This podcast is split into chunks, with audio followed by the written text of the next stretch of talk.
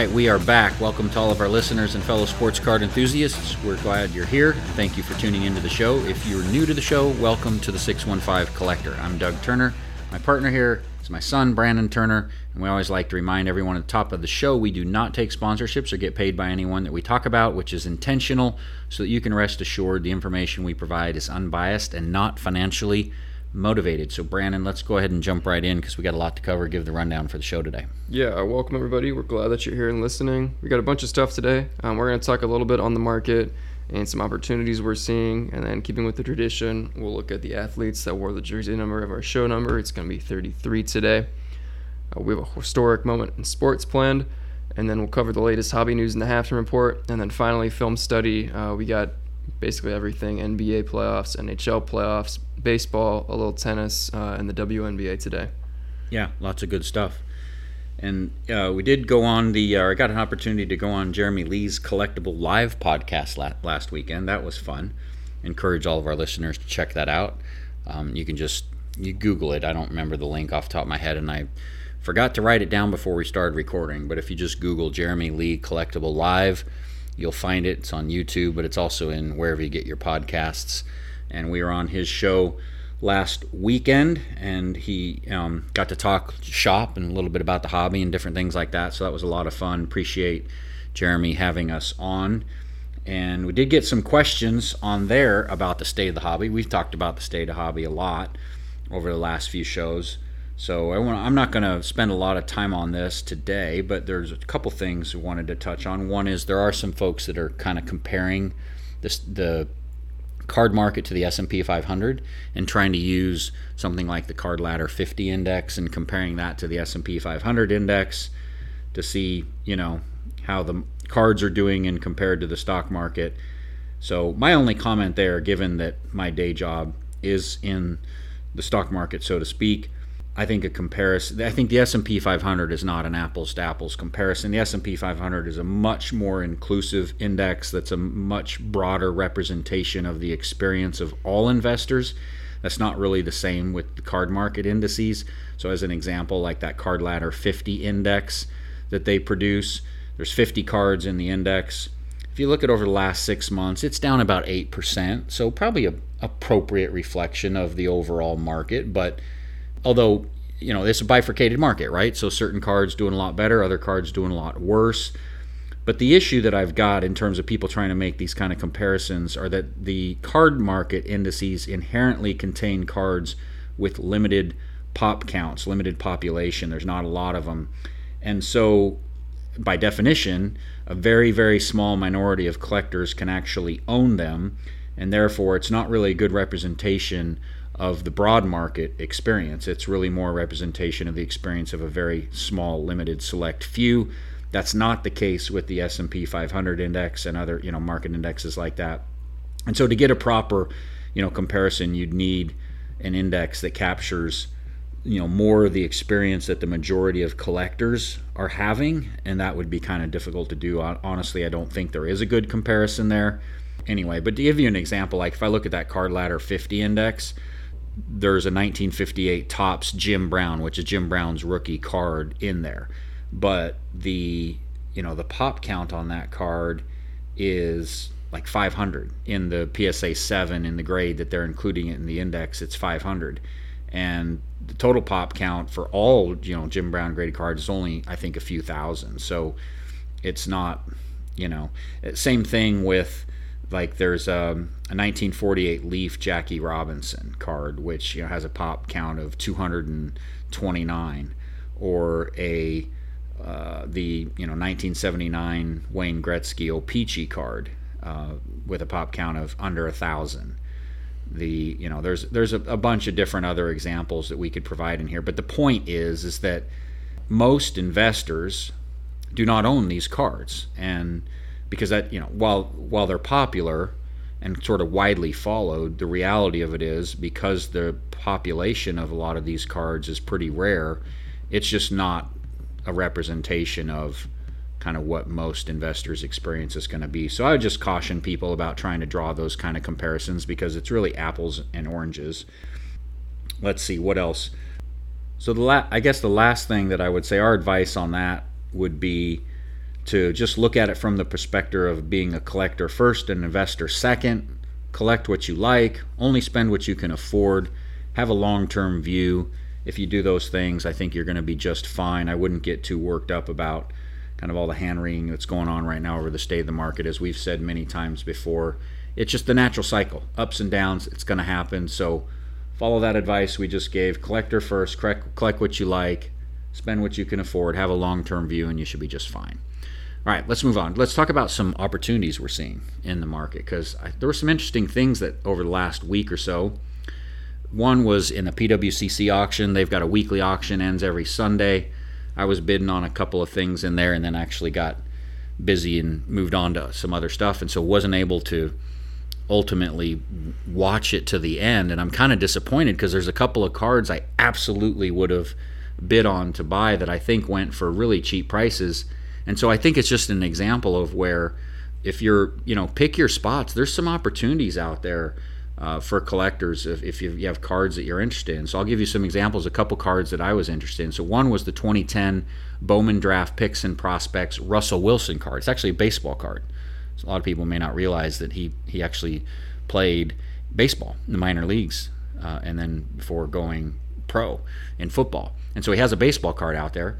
And in a PSA 10, there's I forget the pop count. It's not a lot of them, but that card on the PWCC auction, a PSA 10 sold for forty-two dollars. And to give you an idea, in late 2020, early 2021, so yes, during kind of the bubble, but that card was regularly selling for over $200. I think it even reached about $500 at one point. But then recently, it's been selling for around $100, give or take and all of a sudden in that PWCC auction it went for $42. So that's where again I think if you're just kind of paying attention to some of this stuff there's some I think that's an opportunity. Personally, I think that's a steal. And I would have I was I think I had bid at the time I bid I think it was like 30 bucks or something so I bid like 35 or 40. Then I had to go do something, got distracted, came back the auction was over and sold for 42. I was I was so upset cuz I would have absolutely gone higher than that. Another example, uh, there was a 2018 Topps Chrome update Shohei Ohtani card. This one was in an SGC 10, so it's kind of two things here. One, opportunity, you know, maybe from not having as many eyeballs on the auction, but also maybe the discount between an SGC 10 and a PSA 10. So that one in an SGC 10 in the PWC auction sold for less than $50. But in a PSA 10, that card is routinely selling for $150 even today. It sells for $150 in a PSA 10. So you could pick that up in an SGC 10 for under 50 bucks. I think that was a great deal opportunity for whoever got that one. Uh, the the 2018 Topps paper Ohtani with him pitching in a PSA 10 has been regularly selling for around 100 to 120 dollars, give or take. But in the PWCC auction, there was a CSG 10. So again, another you know SGC and CSG 10s at discounts to the PSA, sold for 55 dollars, which I think is a I think is a great deal. Um, there was a 2014 Panini Prism USA Baseball Buster Posey card. So if you're a Buster Posey fan, this was uh, when he played for the USA team, and in a PSA 10 sold for 14 bucks. I mean, come on, wow, that's great price. So there's opportunities out there to pick some stuff up for really good prices if you just kind of paying attention um, and doing your homework. Another place, and we talked about this a little bit last time, but another place where there's some opportunities are in the fractional ownership platforms. I'll give you a couple as an example. So one that we've talked about before is the Rickey Henderson. Uh, they have on collectible platform. They've got a Rickey Henderson PSA 10, which is a very very rare card. I think the pop count on that is only. I don't know, let's see if I've got it here. I think it's only about 25 or 30. Yeah, 25 cards is the pop count on a PSA 10 for the 1980 Topps Rickey Henderson rookie. Well, Card Ladder shows that the last sale of that card in a PSA 10 was $120,000 about a month ago, end of April. 120,000. And that's about the value that Card Ladder gives it when they try to estimate the value. Well, on Collectibles platform right now, that card has a market value of 102,000. So, you know, and you might even be able to pick it up cheaper than that, um, depending on you know what the order book looks like. Another example is I'll give you is um, well this is an example of an SGC um, 10 for less than a PSA. So there's a Michael Jordan rookie card 1986 Fleer rookie in an SGC 10. Now that card, you know, is sort of regularly selling in a PSA 10 for what 220 220, 250 thousand dollars. Right now, hundred thirty-two thousand dollars is the market value for that card on the collectible platform. And I'll give you one more. This one's the Tiger Woods. It's the 1996 Sports Illustrated for Kids Tiger Wood card, Series 3. Um, it's a popular, I guess, what's considered rookie card of Tigers.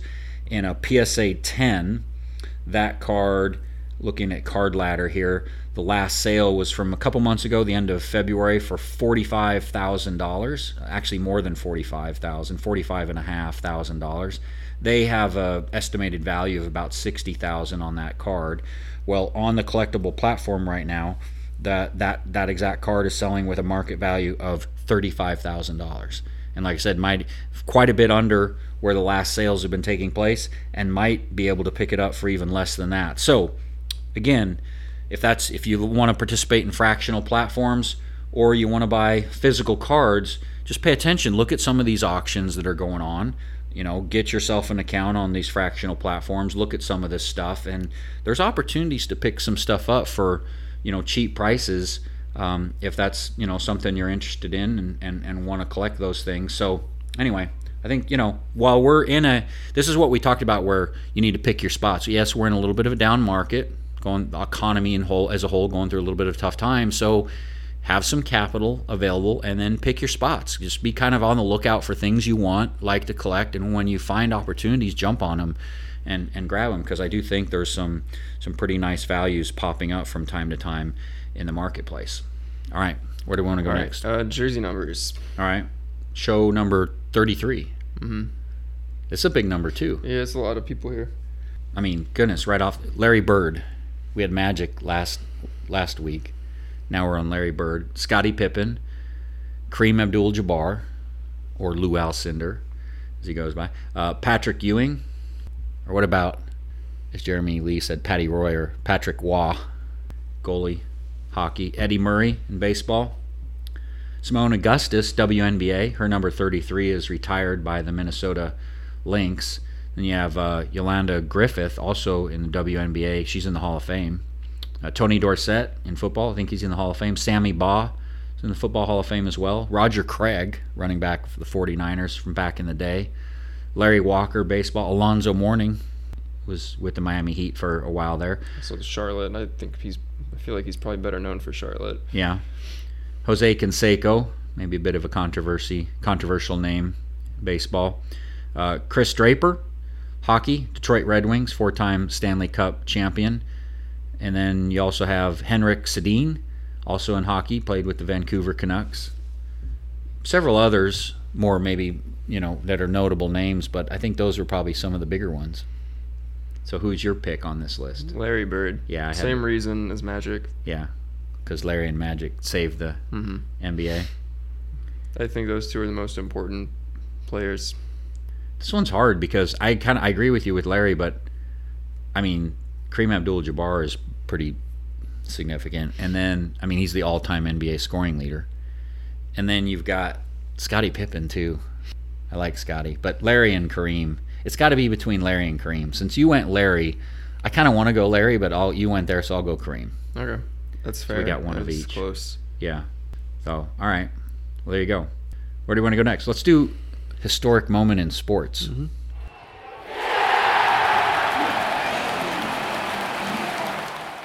All right, so we got several historic moments in sports from dates of this past week. So let's cover a few and then maybe just pick the one that we like the most. I'll take the first one. May 29th, back in 1990, Rickey Henderson gets stolen base number 893, breaking Ty Cobb's American League record and moving him into third all time. Obviously, he would later become the all time stolen base leader. It took Ty Cobb 24 years to reach 892 stolen bases, whereas Rickey did it in 12, half the time. And here's a piece of trivia for you uh, Rickey is second for the most stolen bases in a single season with 130. Do you know who holds first without looking at the notes? Well, You it's looked at too, the It's notes. too late. Too late. I don't even know if I can pronounce the name. Hugh Nicol.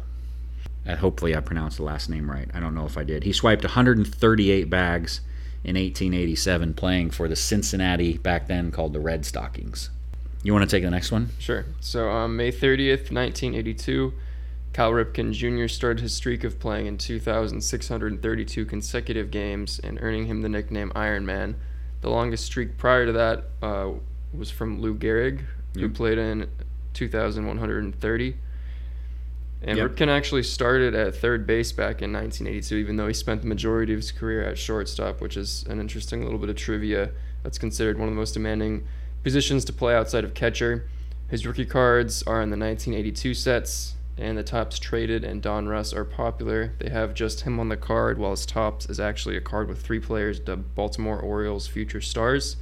In high grade 10s, those are valuable cards, but their value drops as the grades come down. Yeah, they do go down pretty significantly. Pop counts go up as the grades come down, but and then on June 1st, so we did May 29th, we did May 30th, so now we'll do June 1st. June 1st of 1988, the first incarnation of the John Madden football video game is released for the Commodore 64 and the Apple II. That's awesome. Uh, June 2nd, 1941, Lou Gehrig died at the age of 37. Uh, the 1933 Goudey card is, well, I guess it's probably your favorite of his. Yep. Um, it's spendy, low grade of like three sells for over 6,000. Uh, the higher grades will sell for over 100k. Yeah. So that was June second. We had another. We had a few June second ones because there's there's a quite a few big historic moment in sports that happened on June second. So June second of 1987, Ken Griffey Jr., aka the Kid, was the first pick of the Major League Baseball draft. He was selected by the Seattle Mariners. Uh, so, oh, and then okay. Yeah, I'll do the next one real quick because this one. So and I'll have you do the the one after that. So June second of 2010, Detroit Tigers pitcher Armando Galarraga retired the first 26 batters in a game against Cleveland. So he was going for a perfect game here, right? Nine innings times three batters, so 27 total batters. So on the 27th batter, the there was a ground ball, and they got him out, but the umpire incorrectly called Jason Donald safe, who was the the hitter, the runner, uh, on that ground ball, and Galarraga went on to retire the next batter and finish with a three to zero win. After the game, the umpire apologized to Galarraga and the media, and then the pitcher publicly forgave him, saying nobody's perfect, and that game has now many monikers, including being called the 28 out perfect game. Um, June 2nd, 1935, Babe Ruth announced that he was retiring from baseball after 22 seasons, during which he played in, I think, about 10 World Series, hit 714 home runs. He's also one of the first five players inducted into the Hall of Fame. Uh, his 1933 Goudey, 1948 Leaf cards are, uh, are your favorite. He actually has four different cards in the 1933 Goudey set. Yeah. And the yellow is the toughest to find, followed by the red. Yeah, those two are my favorite. I do not have either one of those. I wish I did. Those are they're expensive cards though to get. On June 2nd in 1990, Randy Johnson, the pitcher in baseball, threw the first no-hitter in Seattle Mariner franchise history. Here's the thing with with Randy Johnson. You know, pitchers don't get a lot of hobby love, but in his 22-year career, he finished with over 300 wins, nearly 4,900 strikeouts, uh, in just over 4,100 innings through 100 complete games and th- with 37 shutouts. He's obviously in the Hall of Fame. His rookie cards are in the 1989 sets. His upper deck card in a PSA 10 from 1989 sells for just about 120 to 140 bucks. So you can pick up this all-time great pitcher for relatively inexpensive. His Fleer card, now this one's kind of an interesting card because there's a few different variations, but the most valuable variation and when I say variation, it's there was kind of some errors. It, it all has to do with the background of the card. There's a Marlboro ad for Marlboro, the cigarettes, the tobacco company. There's an ad on the scoreboard in the background, and if you have a card that actually shows that, it's not blocked out or blurred out or blacked out or whatever. Um, that card is the more valuable of the different variations. In a PSA 10, that'll sell for about twelve hundred to fifteen hundred dollars. Um, June 2nd, 2010, and a surprise announcement just before a game. Uh, the kid, aka Ken Griffey Jr., announced his retirement from baseball at the age of 40. He spent 22 seasons in big league baseball. He hit 630 home runs. His rookie cards are in the 1989 sets. The upper deck card, number one, is probably the most iconic, and even though there are a lot of them in PSA 10, like over 4,000, they sell for around $2,000. Yeah, those have continued to hold significant value because it's a very popular and iconic card uh, for for one of the more popular players in baseball. So, all right, that's a lot of historic moment in sports. for each day over the past week or so from May 29th through June 2nd. So, out of those, which one would you pick as your favorite? Uh, Babe Ruth's retirement. That's a pretty significant one. I think maybe I'm going to go with June 1st, 1988, the first John Madden football game comes out. okay, yeah, you would. I would. Yeah. I like that John Madden football. I haven't played it in forever. But yeah. All right. All right, well let's move on do the halftime report.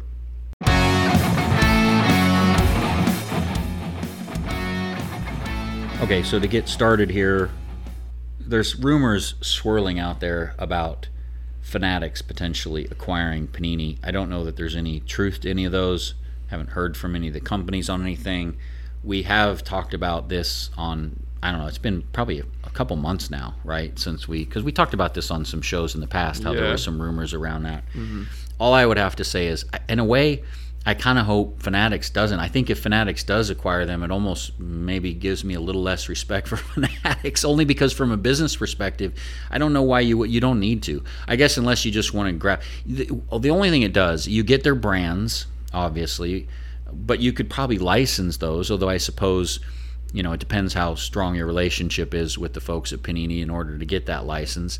But I'd imagine they'd be open to it because they're going to lose all these anyway, and then I guess the other thing it does is you can get in and start making these cards sooner than later. So instead of waiting another, what is it, two more years, three more years before you capture the licenses with the leagues that Panini has, if you acquire them now, you get it now. But it seems like you'd have to pick them up for a pretty discounted price. I don't know if Panini be willing to sell for that. So anyway, we'll see. I, I, I I don't know. It's just speculation and rumor right now, but nonetheless, it's something to look out for because a lot of times where there's smoke, there's fire. When we heard speculation that they were going to acquire Topps, that did come out not too long after. So we'll see. You have to stay tuned on that. All right, let's touch on some card releases. All right, so Panini Flawless Football, first off the line editions coming out next week. It's going to have a starting price in Dutch auction format of 15,000. Each box contains one pack and 10 cards per pack. Yeah, so that's like what fifteen hundred dollars per card. Now that's Dutch auction, so it'll come down in price. But man, that's a high price to start that uh, the release of that product. And then Panini Prism Football is being released um, this week on Friday, so probably when this drops, it would be the day of. And boxes will contain 12 packs with 12 cards per pack. Each box should contain two autographs, 10 numbered prisms, 4 silver prisms, 5 inserts, and 24 rookies. Yeah, and we're recording Thursday night, so yeah, that comes out Friday tomorrow. They haven't they didn't put the price out yet of where they're going to drop that at, but I'm guessing somewhere around 1400 bucks give or take 1500 bucks somewhere in that ballpark is probably where that's going to be at. So 144 cards means you're paying what 10 bucks a card give or take something like that. Topps Series 2 baseball is being released next week. Topps published the checklist this week, and honestly, it doesn't look to be that great of a checklist in terms of including cards of some of the more sought after rookies. So maybe they're holding those back for the next one, which I think is the update series that'll come out. There is going to be a Wander Franco, or, or several different Wander Francos. There's going to be a Reid Detmers, um, Jarren Duran, but no Adley Rutschman, no uh, Seiya Suzuki or Hunter Greene, as a, as a few of the rookies that were, I think some people were hoping they were going to see in this series. They are not going to be in that. So, like I said, maybe they'll be in the update series. Um, in grading company news, HGA provided an update and said they are 27 business days out from being caught up on their backlog. Yeah, their 60 day service is open. It sounds like their 30 day, 10 day, and 2 day service levels will be opening up soon. CSG said they will be raising fees effective July 5th, so bulk rates will increase from $12 to $15 per card. Economy service will go from 20 to $25 per card. Standard moves up to 30 to 35 and express increases from 60 to 70. Yeah, and then in other grading company news, Jeremy Lee, um, who we've talked about a couple times, uh, is doing a five-episode reveal of a new grading company called Tag that has apparently been developing their grading technology for the past ten years, give or take. So we're going to be listening to those interviews. I think the first one dropped either last night or the day before. I've listened to about half of it so far, but we'll be listening to those. Encourage others to do the same. There's going to be five of those, I think one per week for the next five weeks to do kind of a reveal of all the different aspects of their grading process. And we'll go ahead and report on any news and information that comes out of those. Collectable has hired a former chairman of the Securities and Exchange Commission to join their firm as a strategic advisor. Yeah, they said that uh, Jay Clayton, who's the former SEC chairman, is going to be joining them, and his focus is going to be what you would expect on regulatory markets, governance matters, that type of thing. So that that's probably a good hire for them. Remember, everything they do on their platform is SEC registered. They want to open up in some foreign markets, do you know, to attract more international investors, that kind of thing. So probably a good hire for them to have him join their firm. Also, there was a buyout offer on Collectable that I think came out either today or yesterday, and it was for the 2019 uh, Zion Williamson National Treasures Stars and Stripes RPA rookie patch autograph. This one is serial numbered to 30. It was graded a 9 by BGS. Came public on the collectible platform in April of 2021 at a price of or value of 129,000. It was trading at about $70,000 before the offer, and the offer is for $75,000. And so now shareholders will have 48 hours to decide where they want to accept that offer or not. That's going to be a, a, a little a, a bit of a discount from the offering price, so I'd suspect shareholders may decline that, but we'll see. A relatively new marketplace, buysportscards.com, said they now have over 1 million cards listed for sale on their platform. Yeah, they apparently launched in early March of this year and are supposedly the first marketplace to surpass a million cards on their platform since COMC, COMC, check out my cards. Those are all the you know names for that one. Since they did that back in 2009. For the first time since 2019, there is an in person Toronto Sports Card and Memorabilia Spring Expo that started Thursday, June 2nd, and that goes through Sunday, June 5th. Yeah, so starts today, goes through Sunday. That's a semi annual show that has unofficially been referred to as the Canadian National. Remember, there's a na- the National here in the U.S., it's being held in Atlantic City this year in late July. The owner and promoter of that Toronto show has indicated it's shaping up to be the biggest ever and possibly the largest show in Canadian history. The fall show was a success despite limitations at the border and COVID restrictions, and it sounds like advanced ticket sales for the spring show have been strong. Yeah, some of the athletes that are going to be there signing items include Jaromir Jagr, which is his first ever appearance at the show. Uh, Bobby Hull is going to be there. Blue Jays outfielder Teoscar Hernandez is going to be there, and a bunch of other notable hockey players. The show has historically had a hockey focus, but we'll see items and tables from all sports on the floor. Um, with Canada qualifying for the World Cup, they're expecting soccer to have a strong showing too. Yep, and we know Jeremy Lee is going to be there as well with the table buying and selling cards. So if you do happen to go to the show, stop by his table and say hello. All right, so lastly, in the halftime report, let's touch on a few card ladder record card sales. We'll start off. There was a 1952 Topps Mickey Mantle. That's the sort of legendary, iconic Mickey Mantle card. This one was a PSA 5 that sold for a record $156,000 via PWCC and Mickey's stuff continues to do well. He had a 1958 Topps uh, that was a PSA 9, sold for a record $6,000 on PWCC. There was a 1957 Topps Willie Mays.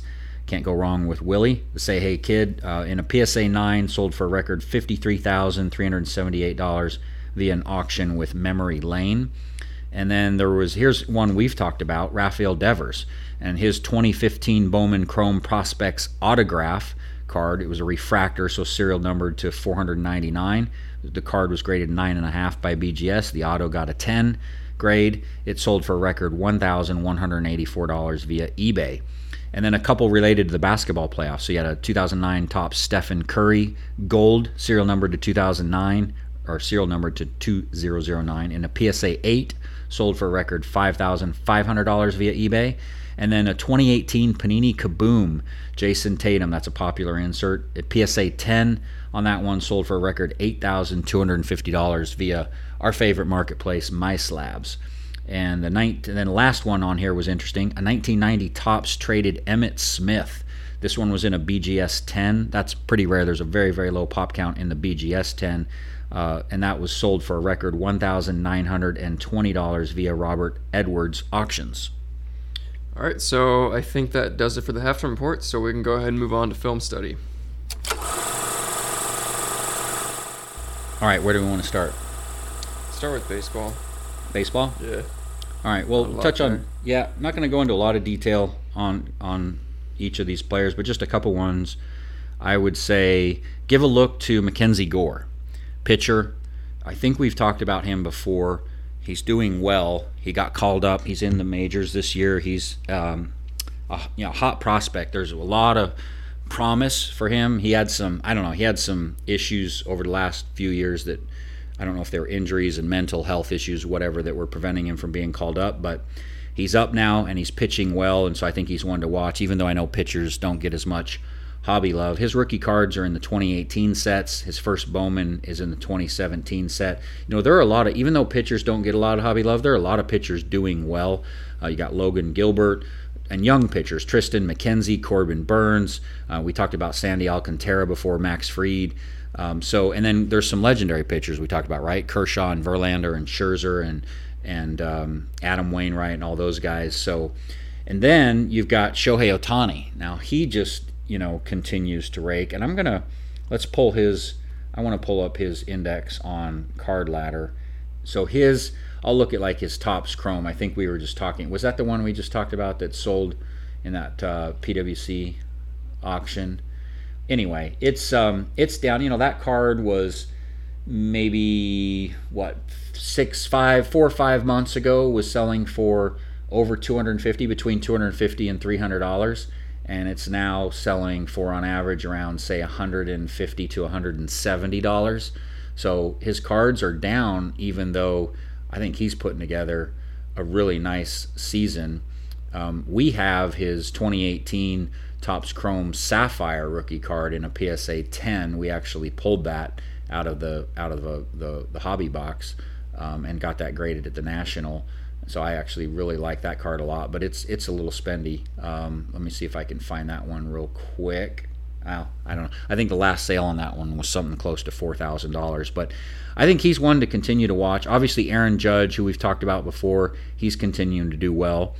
Uh, what about Boston's lineup? We we talked about that with our guest that um, from my slabs that uh, we're going to be dropping Yeah. along with this, and they've got a potent lineup with Devers, Dalbec, Bo- uh, Xander Bogaerts, JD Martinez, who I think is kind of an undervalued guy. I know he's a little on the older side from an age perspective, but it's kind of interesting. He just continues to do well. Doesn't get his rookie cards, by the way, are in the 2011 sets, and then Mookie Betts is also heating up, and he may be getting back into the form that he had a couple years ago. His rookie cards are in the 2014 sets, and they're down a fair amount. Let me see if I can pull some of his stuff up because they've come down quite a bit from where they were not that long ago. Let me take a look at. Let's see. There's he's got a few different ones in the 2014 sets. There's the Topps Chrome update that's a popular one. I'm going to see if I can find. Well, I'll go ahead and use the, the 2014 Topps Chrome update. So in a PSA 10, give you an example, six months ago, that card was selling for around $900 and then came down to as low as maybe the mid $600 level. Um, last sale was 800 but realistically probably selling closer to $700 now. So it's it's down. Um, pop count on that's around 562 you know, and, and, overall down about 10, 12, 15%, something like that. So his stuff's been coming down. Uh, you know, la- it, he had a disappointing season last year, but man, he's heating up. So we'll see if he's one of those guys. If he gets back to the form he had from a couple years ago, um, you could see it'd be kind of interesting to see what happens with some of his cards. Another one I think is interesting to watch. We've talked about before is Pete Alonso. Pete Alonso's on fire, and he may be quietly putting together a very good start to his career. Because remember, he's, he got the Rookie of the Year in 2019 and hit 53 home runs or whatever. He's putting together a good start to season. I'd say watch him. Mets, he's on the Mets. Mets are in first place. By the way, the Yankees are in first place. Both New York teams are in first place of their respective divisions.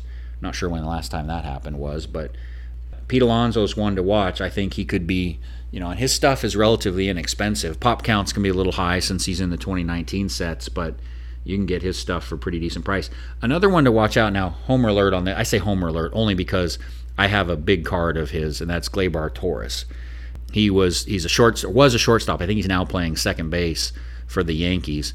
But when he first came to the Yankees, his rookie cards in the 2018 sets. He's by the way, he's in that same as same sets as uh, Shohei Ohtani, and we pulled I pulled one of his.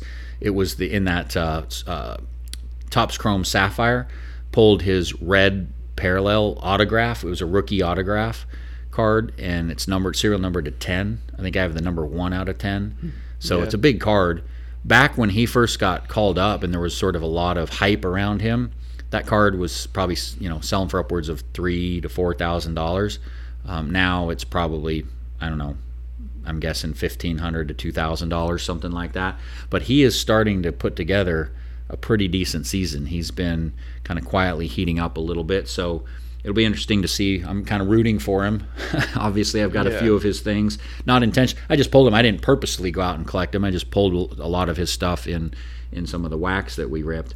But um, kind of rooting for him to to put together a little bit of a comeback season. He's doing well. Uh, the Angels, and the other thing with with like Mike Trout and Shohei is that the Angels are doing well, and we'll see if they can, you know, keep it together all season and and, and get to the playoffs. There could be some interesting opportunities there. And then last time we talked about Jose Ramirez. Possibly, you know, he's one to watch that could have a shot at the 300, 300, 300 home runs, 300 stolen bases. Now, not this year. It's going to be several years before he gets there. But if he puts together, you know, five, six, seven seasons like what he's done over the past five or six seasons, he's got a legitimate shot at getting there. But if you look at what he did just past week, so so far he uh, five for 17, an average of just under 300, 294 hits. He uh, scored six runs, had nine RBIs, three stolen bases, two home runs.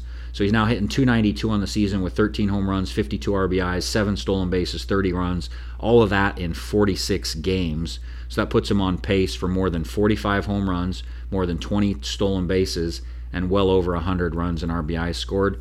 Just another, you know, run of the mill season for Jose Ramirez, but another one of those guys that I think is often overlooked and possibly undervalued. Um, so we'll see. But those that's really it. That's probably all the things I wanted to sort of touch on as it relates to baseball. So where you want to, you want to go basketball next? Sure. Yeah, we can go there. I know this is probably a sore subject for you. It's a sore subject. I was look, I was rooting for the Heat as it- I well. don't see it as a sore subject, honestly. Like, I kind of see it as like they kind of did what they needed to do. Game six, that was kind of the statement that was made. Now it doesn't really matter since they didn't make it to the finals, but I feel like I was completely happy with the game six win and just a close game seven either way. So, you know, I don't think it's too sore. Well- I'm sad that Jimmy missed the shot, but you know. Look, I That would have been a miracle. But yeah, I mean, since we, I mean, since we were last here, uh, Game Six happened. Miami obviously won that. Um, like we both said, there was a Game Seven, and Boston took that. So the finals matchup is Golden State and Boston. Now, Jimmy took some heat. People were talking about how he they didn't think he should have taken that shot and whatever. Personally, I'm I like the shot. I think I mean he was open. He's they're on a roll. They were making a nice comeback. I'm yeah, all for I don't understand it. The only uh, like, because I was watching that comeback and like, if no one really, you know, if you didn't see the highlights, you didn't watch the game, whatever. Miami came back from about 13 points down and over the span of the last three minutes of the game, and the whole game. Well, they're playing from about like you know seven to 10 points down, just trying to come back. Basically, the whole game. It was just kind of a uphill battle the whole time. They they got a really bad start. They were not playing well, but at the end, you had to know that was going to happen. Boston has had an issue trying to milk the clock when they have a lead, like in the last five minutes, the whole season, the whole playoffs. So, in the back of my mind, I knew that there was a that like, we are not out of this yet. And then, sure enough, we came back with like some miracle shots. Max Strus hit a really tough three to put us down two, I think. We get a stop. Jimmy gets the ball. Shot clock is off, and um, yeah, he does. He did what the best player on the team should do, and he goes for the kill with a wide open three. And so, like, when I watched it, when he pulled up there, in the back of my mind, I was surprised that he took it, not because I thought it was a bad shot, but just because he typically drives. That's normally his game. He's been knocking down these threes the whole playoffs, so, like, it wasn't about that. And just also because typically when you go for the kill and not the tie, it doesn't really work most of the time. When it does, it's great, but it doesn't always work. So, but other than that, I had no issue with it. I thought he was gonna make it. like Yeah. I thought the shot was, I thought it was good. Uh, he obviously missed, but I didn't really think anything past that. And then over like the next 24 hours, you saw this huge backlash of everybody kind of saying, just like questioning the shot selection Yeah, I, which I personally just don't really get. Like, though, like you look at the play, like he has two other options. He can hold it, wait for his team to get back, and go up against a really hard Celtics half court defense where you're probably not going to get a better shot than the one he took. Almost definitely not going to. Or he can drive it against Al Horford, who's dropping for a heavily contested shot against a very good and strong defender who literally played one on one against Giannis and stopped him a few times. And probably has a couple inches on him too, right? I think Horford's Maybe. taller than Jimmy. Butler. So Jimmy pulls up from three, wide open, uncontested shot. Yeah. I don't understand what the issue with that is. And people No. are like, oh, like, oh, Horford's old. Go after Horford.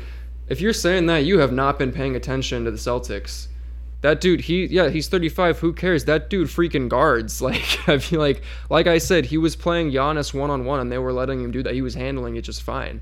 Like that dude guards. He's big, he's strong, and he guards. And he was dropping, preparing like, like Jimmy was gonna have to meet Horford at the rim. Horford was not gonna have to like catch up with Jimmy like on a blow by. That's not the situation. Yeah. Like, and I like also, the also there were like three other Celtics who were actually back already and could have helped too. So like people don't actually really notice that either. Strus was in the corner. There was someone else on the wing. There was help available if he drove. So Yeah.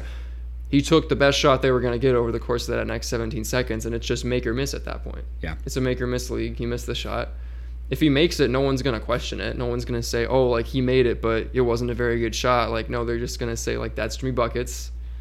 And that's that's what he does, right? I- so I like the shot personally. I, I like the fact that he had that mentality, going to go for the kill right there. And I think, and here's the thing: if he makes that shot, I mean, he's a hero. Exactly. He's so a freaking This is that classic that shot, scenario of like if you if it works, you're the hero. If it doesn't, you're the you know the, the But like, it's not really because it wasn't a bad shot. Because like, there's a lot of times where guys take bad shots that go in and they're heroes. But you can still look at it after, after the fact and be like, well, you probably really shouldn't have shot that, honestly. But you can't say that about this. Well, that's exactly wide open. right. Look, was- th- look about it. Wide open, uncontested three, or from your best player. from your best player, or heavily contested shot at the rim. Even if that's your strength, heavily contested shot at the rim against a really good and strong defender. Yeah. I'm gonna go with the open three every time, especially in a player as clutch as Jimmy Butler. You know. Yeah. Yep. So Well, he's that, having a good game too. He got like what 35, something like that. yeah, he had a fantastic So- game, and nice to see too. His card, he's starting to get some love in the hobby. I'm looking at his card index from Card Ladder, and it's up 20 percent in the last six months. Although really a lot of that came. So let me let me shorten the time frame because yeah, it's up 27 percent in the last three months. So starting to t- people are I think starting to take notice and. And I think Jimmy's the kind of guy you like to root for. Uh, Of but course, it- and but I just think it's. I mean, I think it's it's interesting because I mean we talk about this all the time. How maybe like his game isn't that attractive or like whatever, but I mean I think it's interesting. Um, and JJ Redick kind of kind of pointed this out too. He, like, no one really pays attention to Jimmy during the regular season because he just he kind of does whatever he feels like his team needs, whether that's playmaking, scoring, playing defense, whatever. He doesn't really care what it is. He just does what he feels like he needs to do. But in the playoffs, he feels like he needs to score a lot more often. And everybody just kind of forgets. And then once like playoff Jimmy rolls around, everybody just kind of remembers, okay, yeah, like Jimmy Butler's freaking awesome. like he can, he's a really good player. Yeah. So And if you look at the trend on his 2012 Prizm, which is his rookie card in a PSA 10, the trend is clearly moving higher. We talked about last time how there was a kind of an anomaly sale for like $157 or whatever a couple of weeks back, but uh, but the last then there's been three sales since then, and they were for you know 220, 245, and 267 dollars.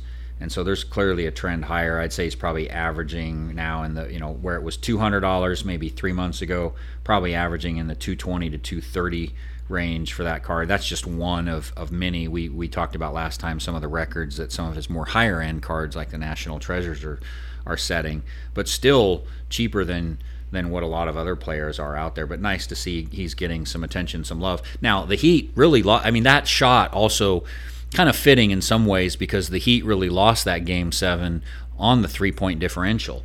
There was if you I look at the, stats, yes, they technically did, but I don't think that's where they lost the game. Personally, I think they lost the game by just coming out playing terribly in the first half. Well, yeah, I well, don't that- think and that was kind of a theme it- for it the series. They, it, it didn't have anything to do with the shooting. It just had to do with the focus, the effort. Like there was a play where they were literally like like five guys arguing a foul call or like an out of bounds call or something, they take the ball in, no one's on their man. Jayson Tatum gets a wide open three on the inbound pass and knocks it down. It's like stuff like that. It's like you can't just like stuff like that beat them. Yeah. I don't want to say they beat themselves because that was like a little bit like I mean that was just like that was like the worst of it. But it was just kind of a general like they just didn't really come out playing that well. I would agree with that. Now, but your point, if you look at the stats though, even game across the board on everything with the exception of three point shots. Mm-hmm. Boston had a 15 point differential on threes and they won by four. So, you know, and, and where I'm going with that is to say that to me, a big difference in that game was the absence of Tyler Herro. The absence of normal Tyler Taylor Yeah, he, he exactly. played like very small minutes. He's uh, he's not 100, percent and then But he didn't they, hit they, they stopped playing him right. after like and he didn't minutes. hit, he took Yeah. like two shots. and they were real short. I mean, you're talking about a guy short. that would normally Yeah. score 25 points a game. I think his regular season average and even his playoff average, out you know, outside of his injury, was probably in the you know mid 20 point a game range. That had what, no point, two points, whatever it was. I don't think he I don't, had any. I don't know that he scored at all I don't all. think he he took like two shots and they were both really short. I mean, Yeah. he, had a, he had a wide open like free throw jumper that hit like real front rim. And- Like, well, you got to figure, short. and he's So, like, also their probably. I would. I don't have the stats in front of me. I'm suspecting there. he's their best three point shooter, and you got to figure he's going to make it knock down a couple threes throughout the game. So. I, I think it highlights the significance of not having him in the lineup. It would, you know, I just and I, I hate to see that because you always want to see both teams at full health when you've got a game like that. Yeah, and I- especially from their you know top players, one of their top players. And I will say both teams, both teams were dealing with that too. Uh, that's not to say Boston didn't have their share of injuries. Like they had two guys out there playing through injuries, but the difference is they were playing pretty effectively. Tyler couldn't really play at all. I mean, he had a groin injury; it's a little bit different. Yep. Um, that's pretty hard to play on. So you Yep. And and something a lot of people didn't notice is actually PJ Tucker stopped playing about halfway through the game. I'm not really sure why. I know he's been having some issue, issues with the injury throughout the playoffs that he's been playing through.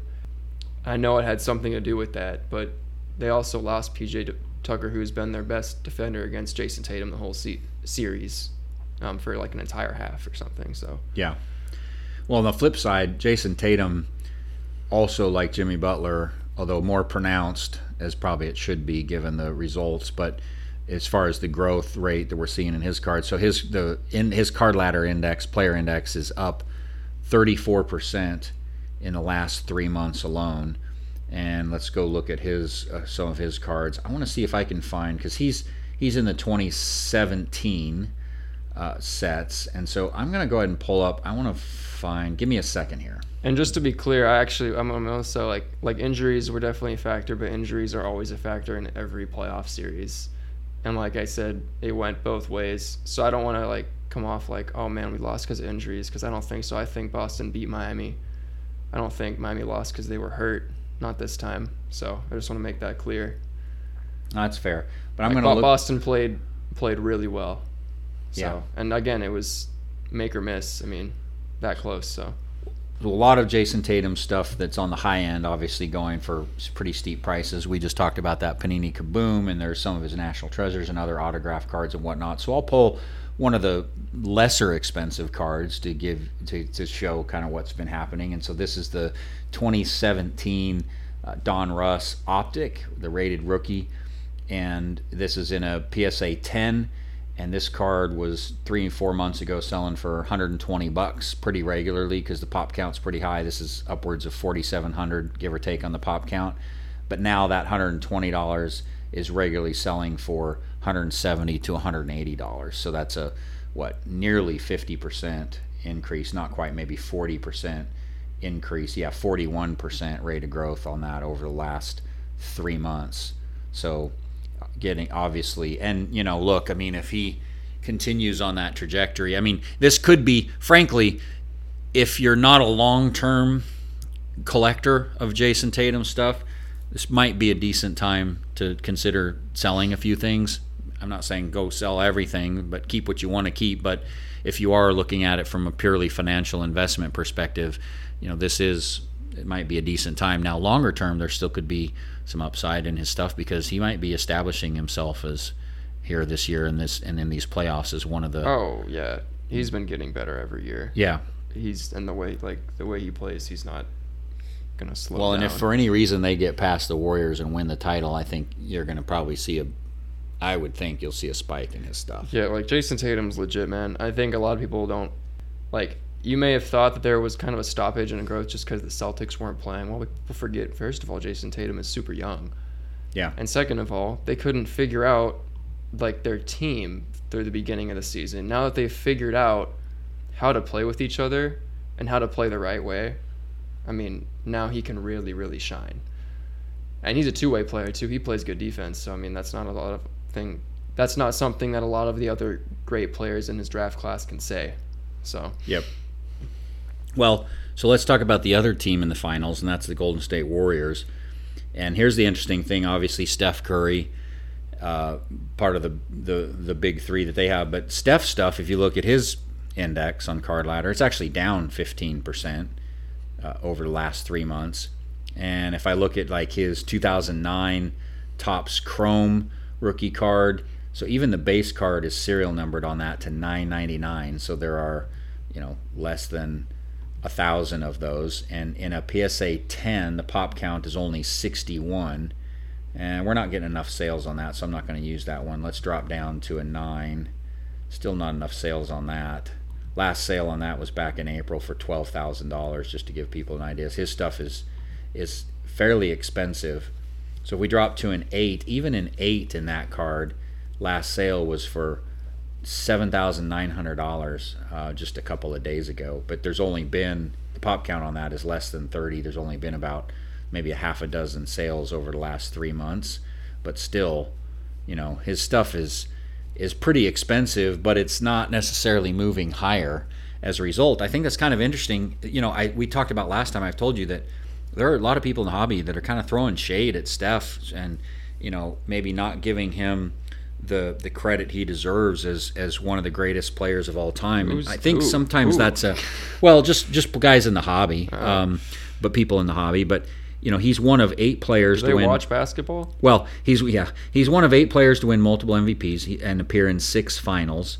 I think that one of the things that I think people miss is a lot of times some of the people that are throwing shade on him, I think, are just looking at stats and saying, well, you know, you got all these other players that might have better stats, advanced statistics, and different things like that. But one thing that I've always thought eh, that can't be measured in stats is what a player's presence on the court means to how the de- how the other team has to play defense and guard him as well as the other players around him what how that player makes other players on the team better and how it just kind of changes the game and the strategy of the game because of like I said how a team has to defend. I think Steph's one of those guys. Oh, you think Steph is? Are you? Steph is the one of those guys. Absolutely. is the only he is he is that guy and like. I, Well, I mean, shoot, man. I think uh, what Steph is the greatest offensive weapon in the NBA, maybe ever. Definitely right now, yeah. just because of the attention that he attracts. And a lot of people don't realize, like casual fans, may not really necessarily understand that Steph or a player like Steph, like any high profile, like even Klay, um, Duncan Robinson in Miami, those guys can create offense without shooting the ball at all Yep. or making shots. And a lot of people don't understand that. Just because of the attention, and especially Steph Curry, just the attention that he draws, he never stops moving. He gives up the ball. That's where the real work starts. Typically, if you're a defender, when your guy gives up the ball, that's where you can take a breath. No, not with Steph Curry. He keeps moving. And like you said, it makes other like Draymond Green gets like two or three buckets a game just off of a fake dribble handoff where they overreact to either Steph or Klay and he just takes it all the way to the cup. Yeah. Wide open. Like Yep. two or three he's good for like two or three of those a game. Like Well, and not only that, but he extends the defense, right? Because you Mm-hmm. you have to guard Steph 50 feet away from the basket Mm-hmm. because he can knock down that shot all day long. And so it just yeah, it it completely changes the way a defense has to play and opens things up. And so even And if he's not Mm-hmm. shooting well or not having a good game, and that's an example. People like to point to that, say, "Well, must be nice," you know. And uh, um, if he shot five of 17 in that final game against Dallas, um, added three rebounds, nine assists, and three steals, but didn't Oh, shoot well. me So a I think he only scored like 15 points or Okay, something. but like but like five of seventeen shooting Steph's five of seventeen shooting is so different from like everybody else's five of seventeen shooting because if you look if you actually watch the game and see just the difficulty of the shots that Steph Curry has to take to get a shot off, yeah, Like, give me a break, man. That's those are different shots. Those are not wide open like Yep. threes. Like, like even barely like slightly contest. Like those are hard, hard shots that he has to take because defenders are completely like just stuck stuck to him. People Well, don't and- realize that. and Like, here's you the can't point. just look at the stat sheet and say, oh, he missed a bunch of shots. Like, yeah, he's missing a bunch of really hard shots. He made five of them. Yep. And he normally he normally makes more. So No, I, I agree, and and I think the point for me is that the fact that Steph can have can shoot five of seventeen, score only fifteen. I say only fifteen points, and the Golden State Warriors can still win. Some people want to say, well, that's because of the the team around him, and he just has so much better team, and so it's not Steph. It's the fact he's got Draymond, he's got Klay, he's got Wiggins, he's got all these other guys. I look at it differently, and I say that's how valuable Steph is because he he doesn't. You know, you think about Dallas. If Luka doesn't score forty, Dallas doesn't win. You know, and actually he scored 40 and they still didn't win. yeah, exactly. And with with 20 po- two other 20 point performances from Dinwiddie and Brunson. Exactly. And so the point there is that, you know, Luka and those other players need to make the players around them better. That and, and look, I'm not saying they don't. I don't want to start a huge debate over that. All I'm saying is that I don't think Steph gets the credit for how he changes the game when he's on the court, changes the strategy, changes the defense, and how he opens things up for the rest of the team. I promise you, those other play like Klay Thompson, Draymond Green, Wiggins, Poole, all those guys, they aren't doing as well if when if Steph's not on the court. If they're on a different team, I bet you, I bet you Maybe- dollars maybe- to donuts, maybe they're not doing as well. slight exception to that. Maybe. But, But- Klay but absolutely points- but the point benefits from. Steph Yeah, for sure. Because Steph just garners so much attention that that opens things up. To your point, Steph's always moving. You watch him; it's exhausting watching him. he's mean, running he's, all he's, over the place. he's a master class in like off ball movement. If anybody like, uh, and and this is a great thing. Like the reason Jordan Poole's gotten so good is because he's really taken after Curry. He's learned a lot of that stuff. He's started to add a lot of that off ball constant motion to his game. So now you've got all three of those guys who do the same thing. That's got to be just the most annoying thing to have to defend Yeah. every night, you know? But that's my point about how you said Poole's picking this up from Curry. Mm-hmm. That's my point about how Curry is making those other guys so much better and then changing the nature of the game by just being on the court. And let me give you I'll give you an example too on the stats because I you know people will talk about well you can't compare him to Jordan, you can't compare him to Kobe, you can't compare him to LeBron. Look, totally In different terms players. of scoring, oh yeah, you Well, can. in Yes, scoring you can, but- but In look- scoring, yeah, you can. But I also think a totally different player, right? Like Steph's not the guy that's going to go get the highlight reel dunks, right? And I do think sometimes guards in general. I mean, we saw it with Chris Paul. You see it with Devin Booker. I think the smaller the guard type players tend to not maybe get as much, um, you know, much attention and much love because they're not making those highlight reel plays like LeBron, Jordan, Kobe, and those guys. I don't understand. I want, but like the Steph's got highlights though. He's got cool, ridiculous three highlights. He's got really fantastic finishes highlights where he just like turns around, flips it up, and just goes in. I know. stuff like that. Like, they're like everybody like watches. So I don't get that. Well, let Why me- is there a disconnect between the basketball world and like the card world? That doesn't make any sense. Well, let me give you some stats. So people talk about Jordan, and so I'll give you some stats. So in Game Six, okay, against the uh, the New York Knicks, following a triple double that he had in Game Five. This was in 19. When was this? Was that 90? Oh, I forget the year. I don't have the year now. It was in the early mid 90s. Um, they went to the finals. They beat the New York Knicks in the conference finals. Went to the finals and, and, and won the, the title that year. But after putting together a great game in Game Five with a triple double, came out in Game Six with a very poor shooting performance. Made only eight of 24 shot attempts. Was one of four from three points. Added just two rebounds, five assists, and two steals. And so it's not like when you look at, you know, and then here's another example. So then the following year in the Eastern Conference Finals against Orlando, he went 5 for 14 with 17 points in I think game 3 of that series, but Chicago still swept Orlando. So you could say the same thing, oh, well, must be nice to go 5 of 14 with 17 points and still have your team win.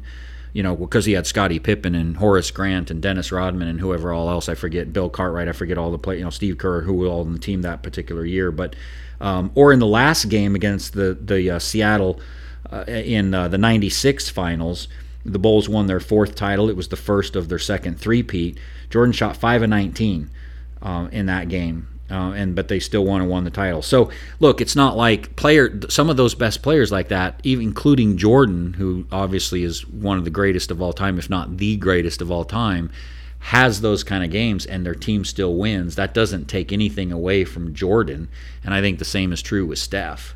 You know, he might have only shot five of 17, but he still was absolutely an integral part of why that team won that series. And that's just basketball, man. And I'll also make the point here about about Steph is that yeah, he does garner all that attention, but a lot of guys do, and this is the way that the reason that he's so effective is he's so willing and he wants to give up the ball when that happens.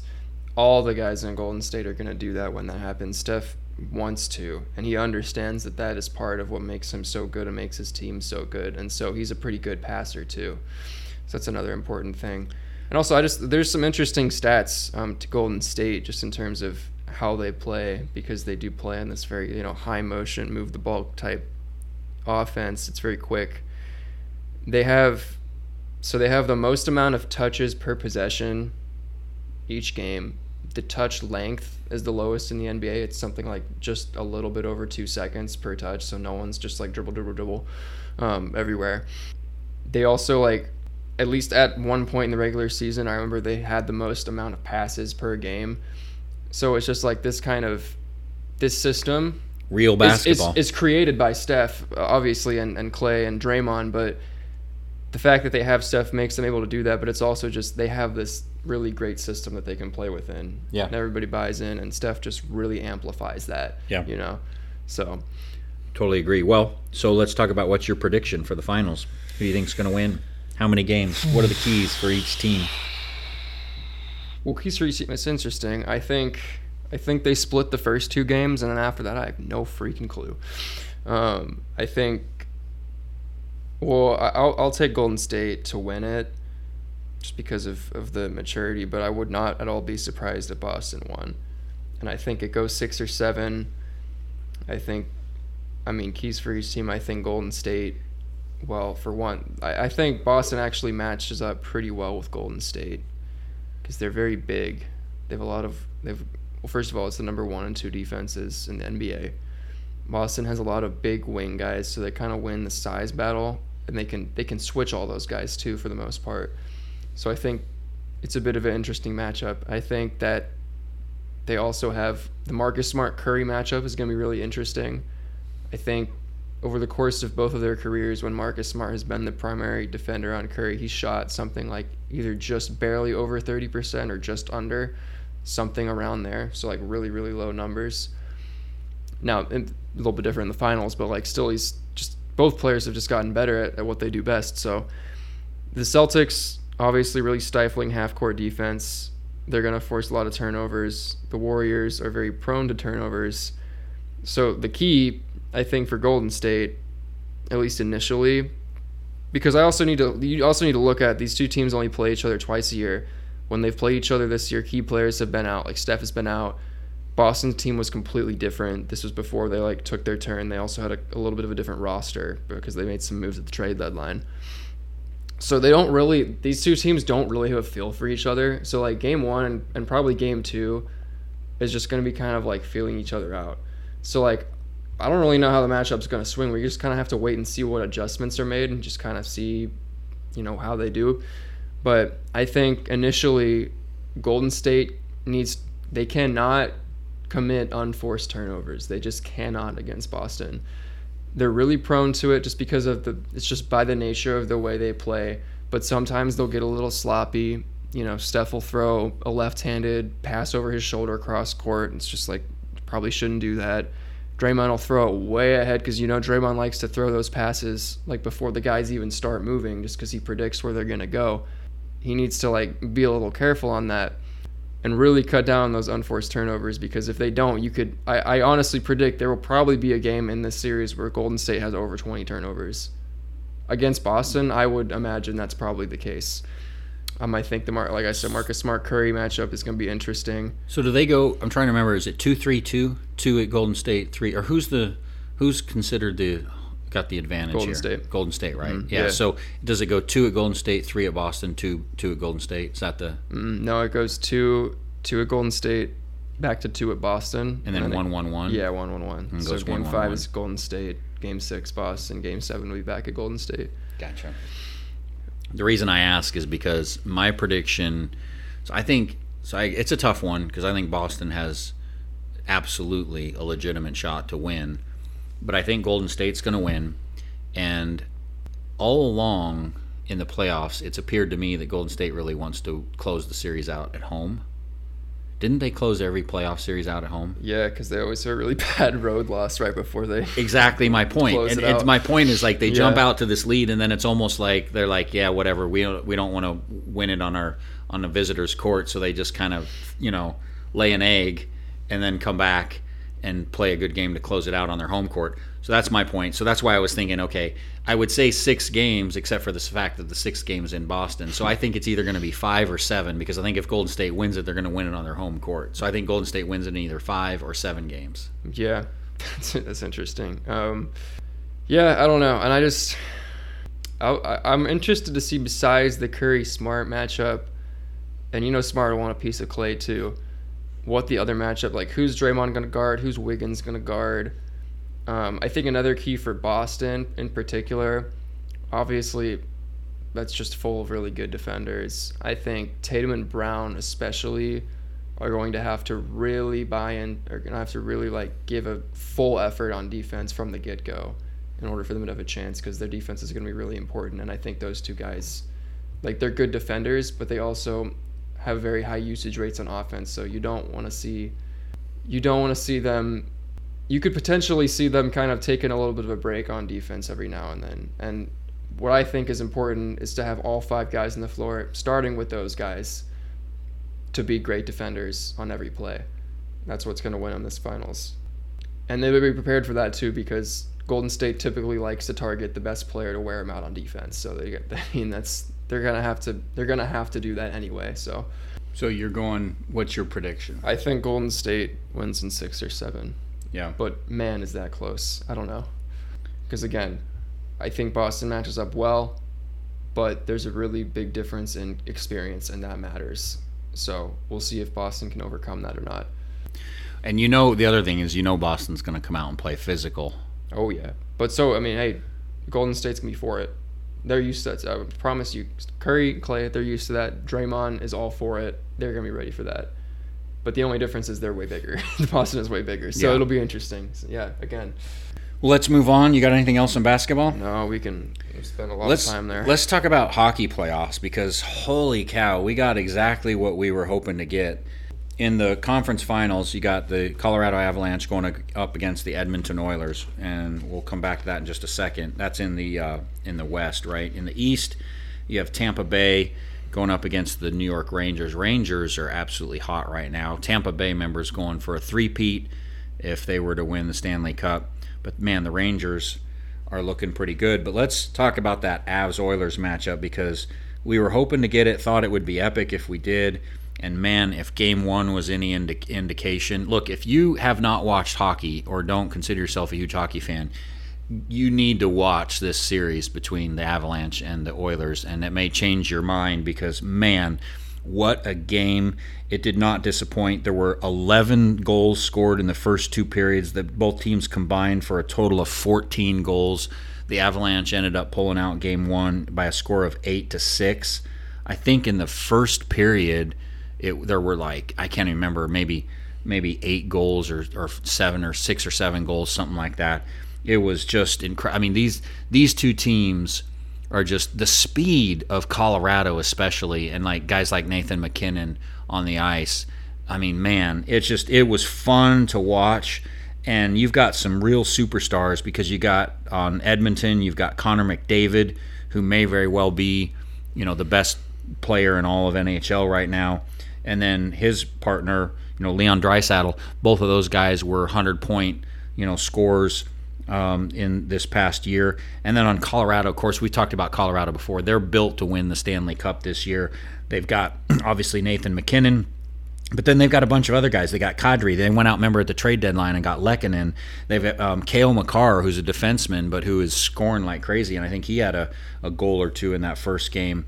I mean, it's just been, it, it is an absolutely, it's going to be an epic series. And so it's going to be one to watch. And looking at the card values, some of those guys. So remember, Connor McDavid, rookie cards in the 2015 sets. His Young Guns in a PSA 10 sells right now for around $3,000 it's up over the last say month or two by you know a fair amount. Was selling for say 2500 now upwards around 3000 but if you pan out to six months or a year and i think we talked about this before that card was upwards of $4000 so it, it's um, a little cheaper than it was you know six months to a year ago. And then nathan mackinnon same kind of deal. His you know his card's really flat. It's been trading for the last three months around $1200 give or take. And that was the last sale was at $1100 just a couple of days ago uh, pop counts about 900 on his young guns in a PSA 10. He's in the 2013 sets. Now, on the flip side, a guy like Cale Makar, his um, his card ladder player index is up 77% over the last six months. Uh, his young guns is in the 2019 set, and that one in a PSA 10, you know, just a few months ago was selling for around $400, and now it's consistently selling for around seven hundred dollars, um, but still, you know, a fair amount below where MacKinnon and uh, and Connor McDavid are selling for. So maybe still be some opportunity there. So anyway, so that's going to be a fun one to watch. And then in the other series, also got a good one going because, like we talked about, Tampa Bay looking for a three-peat, and a couple of the players there that are more notable to watch are Steven Stamkos and Nikita Kucherov. But then the Rangers come in; they're hot right now, and they're the ones. Remember, they've got the goalie we talked about, Shesterkin, and man, he's playing well in the playoffs. He had a, a, really good. The Rangers took the first game from Tampa Bay. I think that was last night, and Shesterkin had a great game. Now, goalies, you know, like pitchers and like wide receivers and run in baseball and wide receivers and running backs in football, goalies in hockey tend to not get as much value and hobby love, but nonetheless. I think Shesterkin is an interesting one to watch. Of course, the Rangers have a young buck like Alexi Lafreniere. Now he didn't have the maybe the rookie season that people were hoping for, but he did get a couple assists in that in that first game. Um, uh, Micah had has been having a good playoffs and and a good um, he had a good game one. That you know that that's going to be a fun series to watch as well. So a lot of good stuff in two going to be great series to pay attention to in uh, in hockey. Um, and so those are going to be some things to look for. So then let's move on. You want to go to we'll do maybe WNBA and then sure. we'll touch on some tennis because we got some tennis news too. But so in the WNBA, the Las Vegas Aces are first in the West with an overall record of nine and one. They are loaded. They've got uh, Jackie Young, Kelsey Plum, um, I, I, don't know how you say her first name. A'ja Wilson. A'ja. A'ja. Is that it? Wilson. Yeah. Um, she leads the league in rebounds on a per game basis, and then you have um, Dearica Hamby, who's third in rebound average per game. They also have Becky Hammon as, as their coach now. Yeah, that's, that's right. That's the fresh coach. Yep, yep, that's right. The Washington Mystics are first in the East with a record of seven and three. Um, Breanna Stewart's leading the league in scoring and steals. Uh, she's with Seattle. Um, they've got that's, her. That's funny. Why is that? Because she's leading the league in steals too. I know. And she's huge. Yeah, yeah, that's true. And they've got uh, Seattle's got Sue Bird on that team as well. Um, in Chicago, the Sky, you've got Candace Parker and, and Vandersloot. Who else we got? Let's see. Kelsey Mitchell and Jackie Young are two and three in scoring. But Jackie Young, by the way, on the Las Vegas Aces that we just talked about. Um, uh, Courtney Vandersloot leading the league in assists on a per game average with Chicago Sky. Um, Skylar Diggins Smith is doing well, as is Sabrina Ionescu, one of our favorites, Oregon Ducks. And look, I think Sabrina's one to watch. I, do I have? I was going to look. I thought I had her. Yeah, I had her. Let me pull up her um, player index on Card Ladder because it's it's basically flat over the last several months. And now she's not, you know, tearing it up yet, but she's doing really, she's doing pretty well. Uh, but you can get so her rookie card, and I think this is a pretty significant card in my opinion because remember 2020 was the first year that uh, Panini Prizm for the WNBA came out. So that's kind of the inaugural um, Panini Prizm W, like 2012 was for men's basketball. 2020 was for women's basketball, and that's the set that Sabrina also contains Sabrina's rookie card. And so in a PSA 10, Um, the silver, you know, there's not enough. Uh, the the last sale on that was seven hundred fifty dollars, but there's only a pop count of, of twenty seven. So let's look at a base because there's a lot. The pop count on that's 826. A lot more sales on that. But so that one was selling, you know, maybe six months ago or so for 120 bucks, and now you can pick that card up for the last sale was fifty dollars. Um, and you know probably gonna that's that little bit of an anomaly. It's probably more in that 60 to 80 dollar range but nonetheless um, you can pick her stuff up for a pretty decent price. And i think she's going to be one to potentially watch um, to, for a long career. As is Breanna Stewart by the way. Now Breanna Stewart's rookie card is in the 2016 sets. Now you know several of those and there are other players like Candace Parker and others that have their rookie cards in what's called the Rittenhouse um, so those were all. There's uh, Rittenhouse was the was the um, the sets that that contain a lot of the WNBA players on the rookie cards. So like I said, Brown and Stewart's in 2016. I would if you can't find. Sometimes those can be a little harder to find. And if you can't, then I would probably default to the that 2020 um, Panini Prizm WNBA set because I think that one's going to have um, going to hold some decent value um, over the long term since it was the inaugural one. But yeah, there you go. A little bit on the WNBA. All right.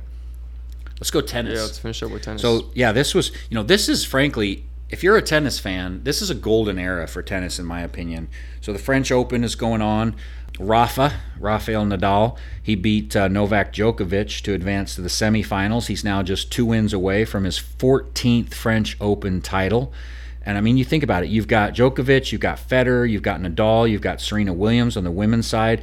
If you look at the players that have the most all-time Grand Slam wins on men's and women's side, virtually all of them playing right now and in this area. Now, some of them like Federer and Serena Williams getting probably closer to the end of their careers, but nonetheless, like so, Rafael Nadal leads it in the men's with 21 Grand Slam wins. Uh, Djokovic has 20. Roger Federer has 20. then you got guys like Pete Sampras with 14, and it goes down from there. Now Federer has the most Wimbledon wins. He has eight. Nadal is sort of notorious for doing well on clay courts, which is what the French Open is, and so he's got 13 wins there. Like we said, just now going for his 14th. Um, Djokovic has done really well at the Australian Open, but also at Wimbledon. He's got nine Australian Open wins, six Wimbledon wins. But those are when we talk about the Grand Slam, it's the, those four. It's the it's the Australian Open, the Wimbledon, it's the French Open, and it's the U.S. Open. So those are the four that make up the Grand Slam. On the women's side, now Margaret Court is at the top with 24, and she was from I think back in the 60s and 70s um, was was her days of playing.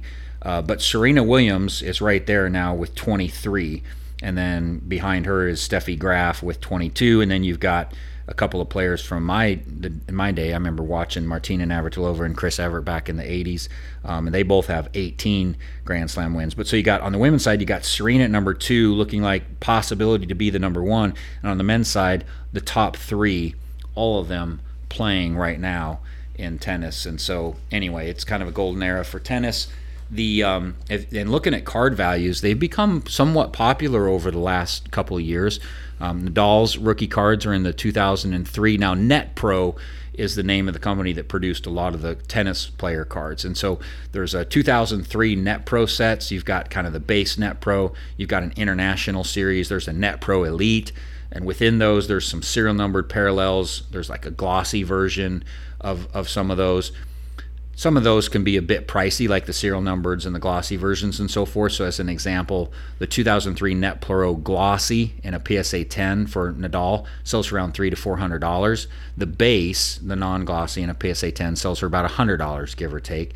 Um, the 2003 Net Pro Elite 2000 in a PSA 10 for Nadal sells for about seven hundred dollars. Um, so, if you like tennis, like I said, Net Pro cards are kind of the way to go.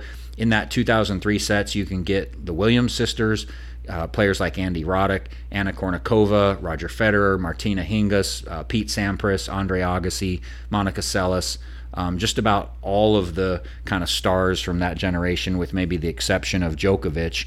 He doesn't have an official rookie card, but probably his most sought after cards um, if not his only cards, are in what's called the Ace Authentic sets, and you can find those from 2006. I think that's the first card he has out. Uh, but then his 2007 and the 2010 Ace Authentic cards for for Djokovic are are also popular. And you know all of those like Federer, Serena Williams, um, Djokovic, Nadal, they've all seen you know pretty significant increases in the values of their cards over the last couple of years as there's been a lot of interest paid to them. But um, yeah like i said i mean you've got what four five different players. I'm going to go down as probably the all-time greatest you know uh, uh, tennis players um, that are that you can watch now today. So Yeah. anyway so i thought that was interesting and wanted to touch on that. And i think that's it. I think so. that's the show for today. All right. Well brandon go ahead and take us out then Um, yeah, we uh, hope you guys all enjoyed today. Uh, please reach out to us and give us your feedback. We do want to hear from you. We use that to make the show better and bring you more of what you want. So let us know what you uh, let us know your thoughts. Excuse me. Also, remember to check us out on social media. Uh, follow our pages. We're on Facebook, Instagram, and Twitter. And check out our website, www.the615collector.com, and subscribe to our email list. Yep, and as we always say, tell your family and friends about us as well. Encourage them to listen to the show. Follow us on your favorite podcast outlet. We have seen, I think we talked about um, the last couple shows, we've seen a really pretty significant uptick in followers in our listener audience over the past few weeks. And so we very much appreciate that and are thankful to that and are excited to see that. And we hope that continues. All right, so that is it. Show number 33 is in the books for today. Thanks again to all of our listeners. We'll see you all next Friday, same time, same place here on the 615 Collector.